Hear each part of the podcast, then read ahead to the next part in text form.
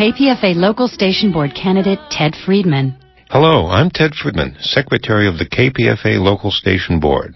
We almost lost KPFA a few years ago, and that near disaster convinced me to do whatever I could to make sure it won't happen again. A democratically elected board offers our best insurance against future takeovers. As secretary, I worked hard to turn the board into an effective governing body so that we can make KPFA stronger, increase our audience, and encourage listener communication and participation. I've done my best to build trust and understanding among the board members and between the board and station management and staff. I hope that you will re-elect me, Ted Friedman, to the KPFA local station board. KPFA local station board candidate Richard Phelps. My name is Richard Phelps. I'm a candidate for the local station board. On September 29th, I learned that the National Election Supervisor had decided not to send the candidate statements out with the ballots. Voters without web access would have to go somewhere to see them. This would result in severe damage to the inclusive democracy we are trying to build. I got on my phone and computer, contacted local station and Pacifica board members, and many listeners, and I got the issue mentioned on Guns and Butter that day. Many others joined in throughout Pacifica, and the candidate statements will be mailed. This is the type of energy and action you can expect from me and others that support the 10 points found at peoplesradio.net. For inclusive democracy, vote for Richard Phelps. KPFA local station board candidate Gerald Sanders. Hi, I'm Gerald Sanders. I am currently serving on local station board and Pacifica's national board. While campaigning for a seat on the LSB last year, I called for Pacifica to reach out to underrepresented communities. When I was elected, I joined the outreach committee and participated in its planning and activities. Elected by the Pacifica National Board, I participated in recent negotiations to bring free speech radio back into Pacifica. Please visit www.peoplesradio.net for more information. You are listening to KPFA and KPFB in Berkeley and KFCF in Fresno. Stay tuned for Stone's Throw with Jennifer Stone. Happy ending, nice and tidy. It's a rule I learned in school. Get your money every Friday. Happy endings are the rule. So divide up those in darkness from the ones who walk in light. Light 'em up, boys. There's your drop the.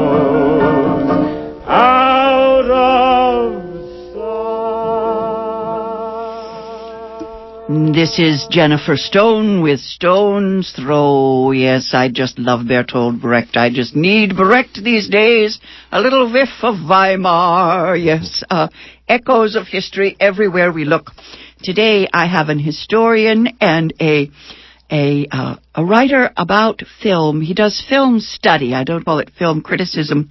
And before I introduce him, I have one quick announcement, people. I need to tell everyone that the KPFA Crafts and Music Fair, our 34th annual, will be Saturday and Sunday, December 11 and 12, 10 a.m. to 6 p.m. I will be there. I have four titles this year uh, a rerun of Mind Over Media, my movie book. We're talking movies today. Uh, we're at the Concourse Exhibition Center, 8th and Brannan Streets in San Francisco. You will hear more advertisements over the next few days about how to get there. And, you know, there's a shuttle from BART. This is a big deal. It goes on all day and there's much, uh, much partying, much, uh, let's see, public information number is 510 848 6767, extension 611. That's just calling KPFA, folks. And extension 611 will give you the details. Or you can um, get us on the net, www.kpfa.org. We will all be there in uh, funny hats, something to that effect. I'm going to wear um, feathers, I think, this year. This year, I think, yes, Hope is the thing with feathers. That's what I'll wear. Okay, I have got a Bay Area writer. His name is James Clark. And he wrote this fascinating book. Let's see, James, you, you live here in the Bay Area now. You were in India in, you said, the late 60s and into the 70s. And now you're the ferryman. where are you? Where do you ferry people across the river, like Charon? Oh. Charon. Is it Charon? Oh. Yes.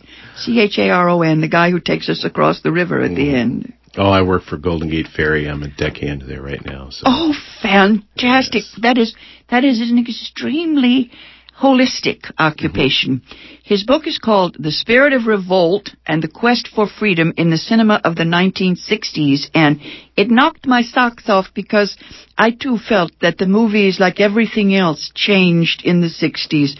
Why did you pick, you picked five films, well, one TV series and four films, is that right? hmm And you use these as your catalyst for, what would we call it, uh, a transformation, transfiguration? Yes, catching probably really what I think the essence of the 60s was really all about. I think the deepest part of the 1960s.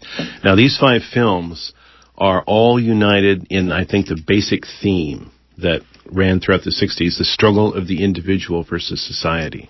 And this struggle represented itself in very different ways from the early 60s, with first film was 1962, through the end of the 60s by 1969. So each one of the films was very much um, a representative sort of of the zeitgeist or the spirit of the age. Hmm, the And- Zeitgeist watch, right. Yes, and, and, and I think they, they reflected very well exactly what was going on in, in, in the deepest sense of what, what, you know, the struggle of consciousness at the time. the evolution things. The first one is 62, The Loneliness of the Long Distance Runner. Then you pick Juliet of the Spirits in 1965, the television series The Prisoner in 1967. My younger son is always saying, The Village, the Village, the Village, and going back in the Village. We all Okay. live in the village, yeah. Right. 1968, 2001, A Space Odyssey. I had junior high school students who loved that movie. They would always say their favorite line was, Yo, mama is a monolith. And the thing is, they thought that the child at the end was the Christ child, but I'll ask you about that in a Ah. minute. You know, it's, it's uh, tricky. Mhm. And of, then, of course, the last one is Easy Rider in 1969. And um, your conclusion is fascinating. You use Moby Dick, you use Wagner's The Ring, all these what I would call, what do we call them, cultural myths? There are these mega myths that just keep transmuting. That's the word I wanted. These myths keep evolving and hopefully becoming more creative. Shall we go through the movies one at a time? Mhm. You know, because as you say, each one gets us just so far and then turn, turns. Yes. Yes, the first one, Loneliness and Long Distance Runner, is, is one of the films that I actually never saw during the 60s. I, I saw it later on. Uh-huh. But um, when I saw it, I thought, oh my God, what a perfect representation of the early 60s, 1962, before the sort of the psychedelic revolution began and before everything that we considered the 60s to be really began to spring forth. Um, the Loneliness of the Long Distance Runner is really about is really about the existentialist philosophy of the 50s. And it really sums everything up, you know, the, the literature of Albert, Albert Camus and the, the literature of, of Man in Revolt. It certainly Um, irritated my mother-in-law. Oh boy.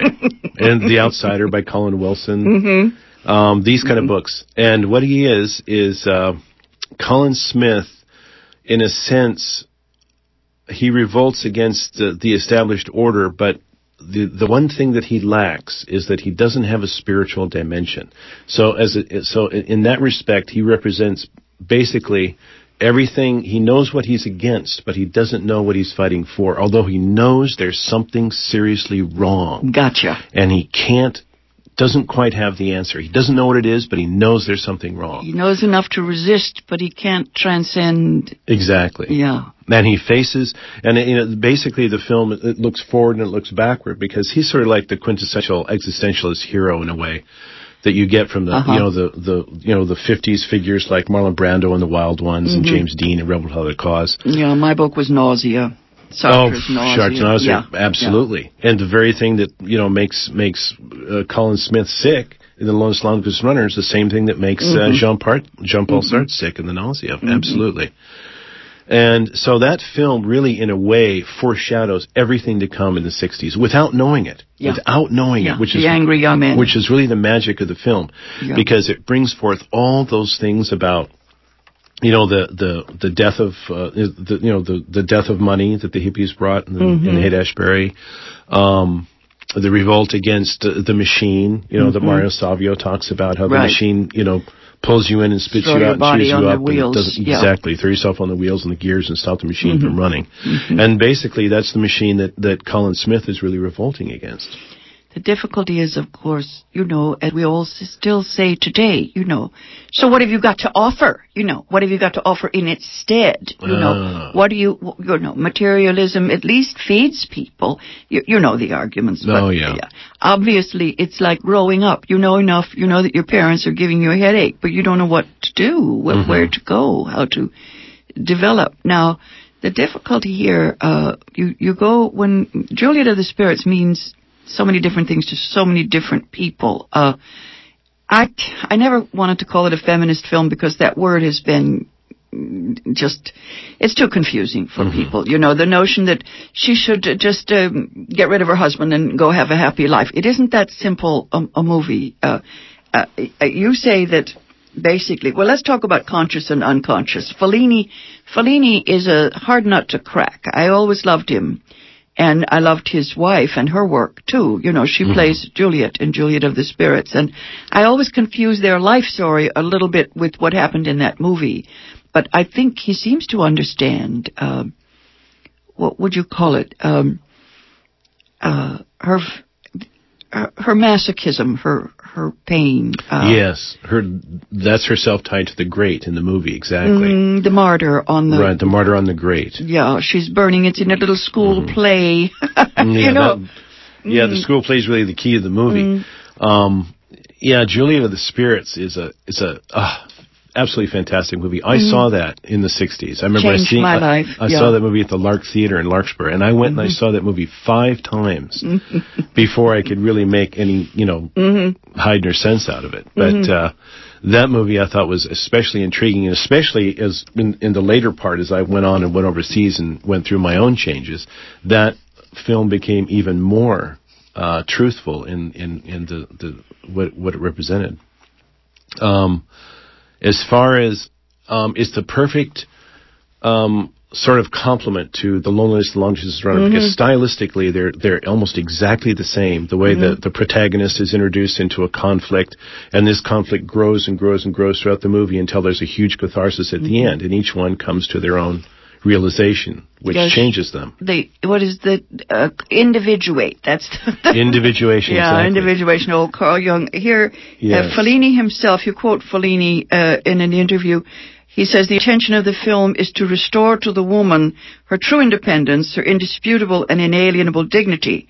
A free man, I mean, cannot do without a free woman. The wife must not be the Madonna, not an instrument of pleasure, and least of all, a servant. Um, uh, the discovery of individuality. I, as I say, I always think that um, uh, Giulietta Masina, the actress and Fellini's wife, you know, was always totally. Uh, I don't know. I wanna, don't want to say subservient, but you know, she Mhm. she died within a few months of Fellini's death. Um, and I read once, uh, oh, it was a, an account by Liv Ullmann, you know, which described her as, I'll just call it a child wife, you know, in Uh-huh. Fellini's presence. But Yeah. you know, that was their personal man-woman thing. Obviously, whether he used that or not, I, I do not know. The, the film is something else, and obviously, um, uh, it did not maybe have the effect on her that it had on me.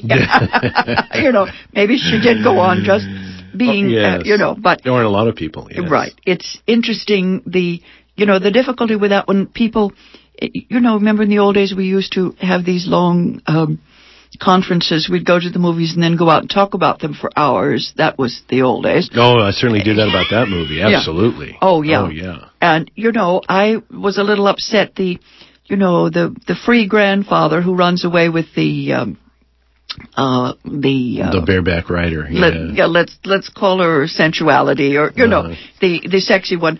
That was uh, it was a little hard for a lot of people to interpret. You know, Mhm. symbols and images are, you know, it's what's the word? Uh, we need to be literate in images, and uh, you know, it's like when people sit down and tell their dreams to each other. And I give you my interpretation, and you give me yours. Yes. And, you know, Uh-huh. what what was it? I used to say if women could worship in men's temples and men worship in women's temples, but it's tricky, you know, Mhm. because uh, it kind of what is it? It gets boring if it's too much one or the other. Oh Uh, yeah. yeah. I mean, everybody that I know just uh, too many people dismiss Juliet of the Spirits as a woman's picture. Oh, but it's much more than that. I Yeah. think definitely it goes way deeper than that. Oh, sure. But Juliet of the Spirits is, is it, of course, it's it's a basically the archetypal story of a person's coming to their own sense of individuation. Carl Jung's whole, basically his whole psychological philosophy, and it begins with uh, Juliet is a little bit longer on the road of life than Colin Smith is in the Longest Longest Runner, but she comes to a realization, like Colin Smith does, that there's something seriously wrong something is wrong because uh, her marriage is failing. She discovers her husband's cheating on her. And so what happens is she says, why? Why? What have I done wrong? I've been the perfect woman. I've self-sacrificed myself. I've done everything for him. There's something missing and what is it? And so the whole course of the film is her quest to find out what is wrong with herself. And she discovers this. She finds it out. And at the end of the film, of course, like Colin Smith, everything comes together in one great big, uh, really terrifying series of uh, experiences that culminate in her freeing herself from that grate of self-sacrifice that she's been tied to ever since she's been a little child. Yeah, conventional religion. I uh, was reading, of all people, Elizabeth Cady Stanton. She said that no adult terror ever matched what she went through as a child. She's, you know, this dark figures in every corner of her bedroom. Oh yes, oh. You know, now Fellini really has that beast on his back. Yeah, he captures Catholic- it really well. Oh yeah. Yeah. And he tries to make fun of it, which Mhm. I, I sort of appreciate, but mostly, I mean, things. Do you remember the movie in which he had the Pope's fashion show? Oh, the- yes, I do. you What was know, that one? Uh, eh, you know, Roma? No. Right, Roma. Yeah, Yeah, Roma. Roma, right. It's like you know, so gay, man. Oh, this is just, you know, these costumes, and then finally the nuns with their wings and everything. Oh, but yeah. no, it is, you know, it's fun and it's Mm. theatrical, but I always think of his films. I think when I watched Fellini, I thought, yes, movies are kind of left wing theology. Mm. You know, if you go to religions or art, you know, to find yourself and to try to figure out how you got to be the way you are. you Oh know. yeah. It, it's beats therapy Yeah. which is reductive. This way, Yes. you know, you can say, "Oh, okay, you know, this is part of me and part of my imagination." Uh, I found Fellini a little gauche at times. you know, his what is it? Um, you know, the balloon breasts. They, you know, they look like they're going to take off and go around the world. But Yeah. I won't get into that because we're I'll, not. I'll tell you one thing real quick though about Julia the Spirits, about her religious um, upbringing. Now, the conflict, the real paradox of the film is that for her to find her spiritual being, she has to throw off and rebel against and free herself from her religious upbringing. So it's at once anti-religious and pro-spiritual. It's Mhm. trying to show that someone who is raised like Juliet to be, she's taught to be totally self-sacrificial and to never, ever think of herself. And by adopting that kind of philosophy, that attitude, she's become seriously repressed and Mhm. inhibited. And by becoming that, she really is, she doesn't have her own femininity, which of course is what Sandra Milo represents in the film, Mhm. the bareback rider, the companion of her grandfather, who's basically her spiritual guide. Um, It's so difficult to know when I hear people say that they, you know, they want to not indoctrinate their children, but give Yeah. them, as we used to say, we've got to give them something to reject later. well, that's exactly it. Exactly. no, there there is a void. I th- I think you can give a child all kinds of of oh what is it dreams poetry Mm-hmm. ideas. I don't think they have to have a an absolutist belief in anything. No, I think it's I think it's dangerous to to to young children, you know, to have a. I, I was. I'm very grateful to my family because I never had a great religious upbringing, and No, I'm thankful for that. Nor I, no. because I didn't have any, you know, uh, ingrained uh, problems or fixed attitudes or um, things that I had to get get rid of before I could really, Right. you know, go on to find. Oh yeah, you know, I put my together my own pagan religion. Actually, I based a lot of it on the movies. I'll give you my essay Oh, on that. You know, Oh, uh, great. the great goddesses could be found in Hollywood movies, kids.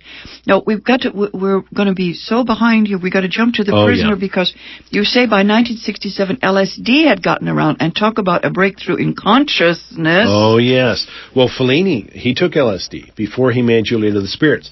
The big difference between Eight and a Half, which he made in 1962 and 1965, you can see um, his complete transformation, and of course, being uh, the way that the the film, especially Juliet of the Spirits, real quick before we go on to the prisoner. Uh, shows both the internal and the external and how they begin to merge at the end of the film. And you find out that everything external has an internal psychological component. And that is what has to change for you to really um, change yourself. The external thing is not so important as it is the psychological component that it creates within you, and that's the secret of Juliet of the Spirits. That's what she she overcomes in the end. She's got it. She, I think she's got it. Yes, it's Yes. a kind of freedom. I uh, people. This is Jennifer Stone. I'm talking to James Clark, and he has this fantastic book called The Spirit of Revolt. Uh, and the quest for freedom in the cinema of the 1960s. And we're trying to find God at the movies. I use God, of course, in the major metaphorical sense, as Gandhi used to say, God has no religion. that covers. Or and actually, Gandhi he said the truth is God. That isn't bad. I would say the dream maybe, but no, God is one of those interesting words. We could spend the rest of the show defining it. Anyway, we get now to the TV series The Prisoner, which uh, a lot of us were hooked on. Uh, in your book, you write, James, The Prisoner raises all the great issues inherent in our modern culture. Infinite progress without a goal, the concept of freedom and what freedom really means, the dehumanization of modern man and woman in our age of technology, their reduction to number and so forth, the abuse of power, the rise of the state as the sole arbiter of truth, and the control of society and the individual by Big Brother. I always like to say, Big Brother doesn't have to watch us anymore because we're watching him. I, every living room you go by, there's this blue glow, and everybody's watching Big Brother Oh, in a yeah. TV trance. Oh, The Prisoner's a wonderful film.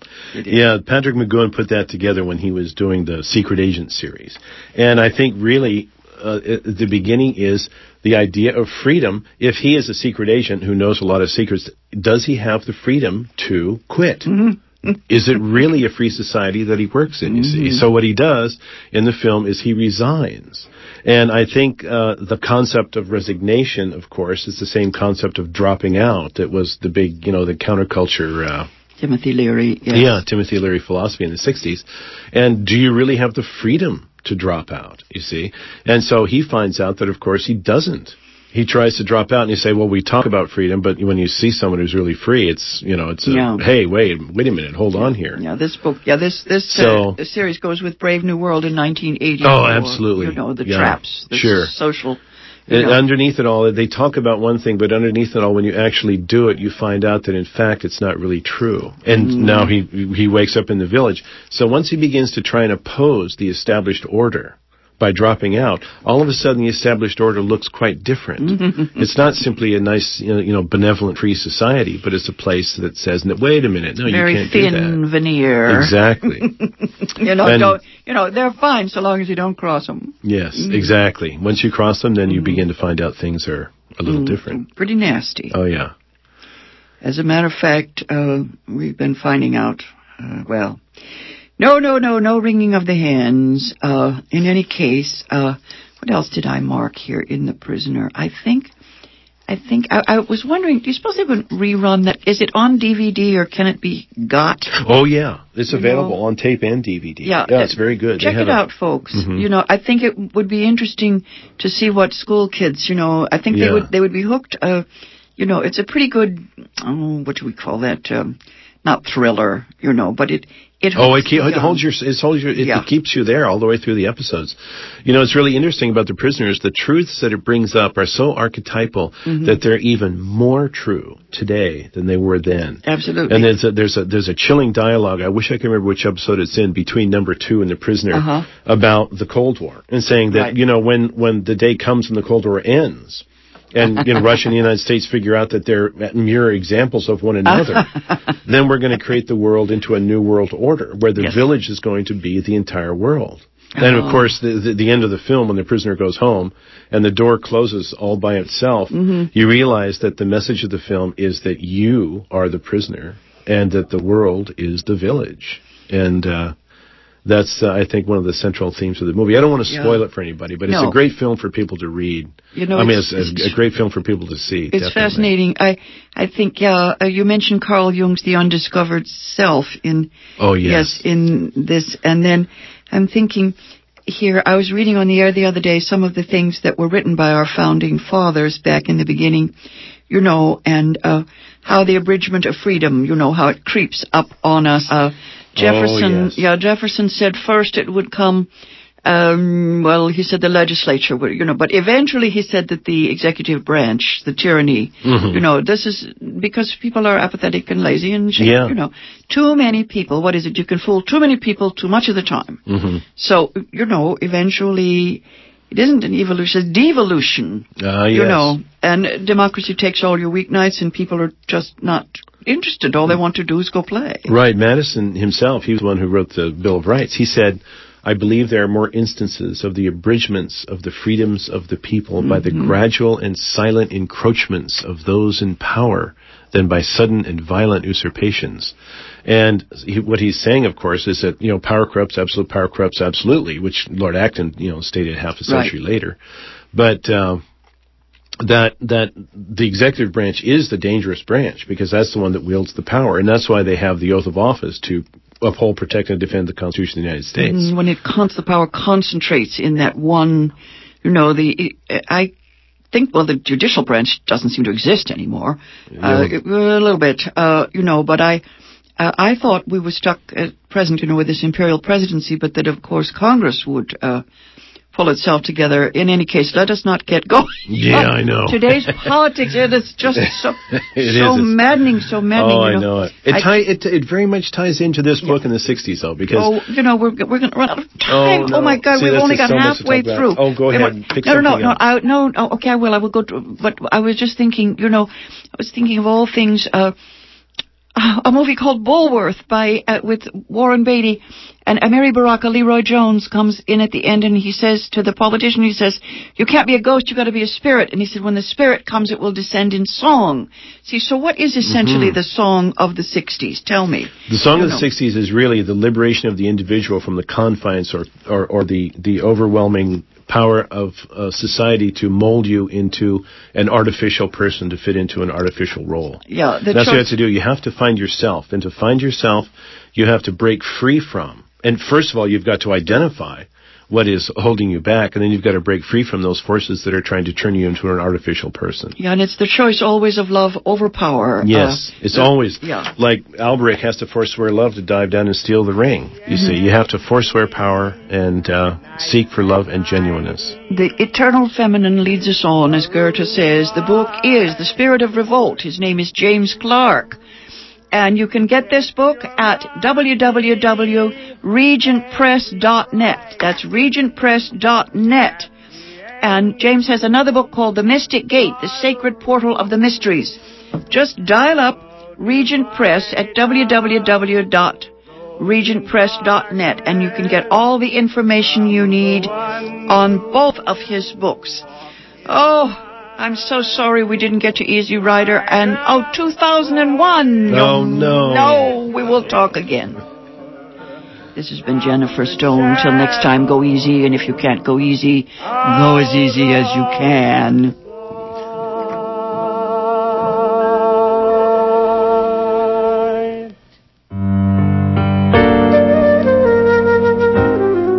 As the season changes, we remember our blessings.